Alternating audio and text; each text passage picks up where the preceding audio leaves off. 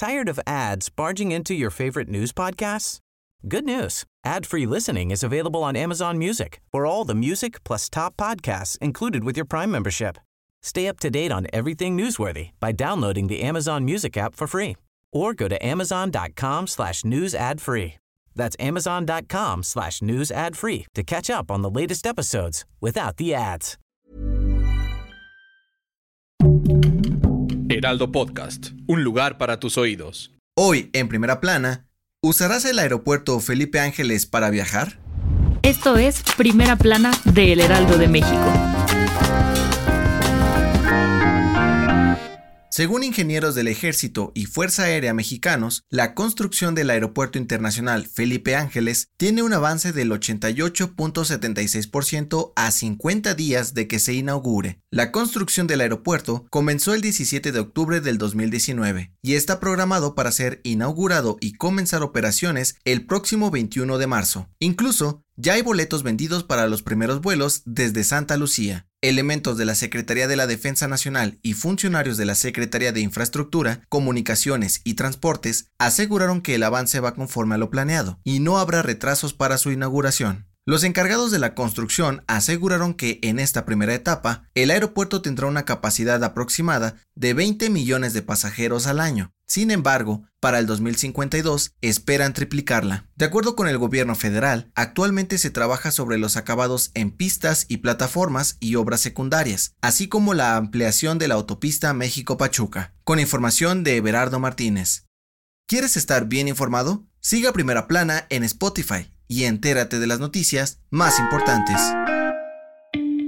En entrevista exclusiva para el Heraldo de México, la embajadora de Ucrania en nuestro país, Oksana Dramaretska, aseguró que su gobierno está comprometido en buscar una solución diplomática al conflicto que viven actualmente con Rusia. Cabe recordar que aunque la tensión ya lleva varios años, la más reciente crisis inició en 2021, cuando Rusia desplegó soldados en la frontera entre ambos países para prohibir que Ucrania se uniera a la Organización del Tratado del Atlántico Norte, OTAN. La exigencia de Vladimir Putin fue rechazada y contestó mandando militares a la zona de conflicto. La embajadora dijo que Rusia exige que la OTAN cierre sus puertas no solo en Ucrania, sino también a otros posibles nuevos miembros en la región como Georgia, Letonia y Lituania, pues sus tropas representan una amenaza para la seguridad del país. En este sentido, aseguró que Ucrania cuenta con el apoyo de los Estados Unidos y otras potencias para tratar de llegar a un acuerdo con Rusia, pero si la guerra estalla, el país podría perder su soberanía y libertad.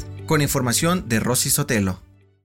En otras noticias, el canciller Marcelo Ebrard anunció que el gobierno de México enviará más de 20 agentes a Estados Unidos para que trabajen en labores de inteligencia para la detección de tráfico de armas en la frontera entre ambos países. En noticias internacionales, en Estados Unidos, las aerolíneas cancelaron al menos 5.000 vuelos para prevenir accidentes ante la poderosa tormenta invernal que azota la costa este. El Servicio Meteorológico Americano pronosticó que el mal clima podría extenderse hasta el próximo miércoles. Y en los deportes, este domingo, Rafael Nadal venció a Daniel Medvedev en la gran final del Abierto de Australia y consiguió su histórico título número 21 de Grand Slam. El español superó el récord de 20 campeonatos de Roger Federer y Novak Djokovic.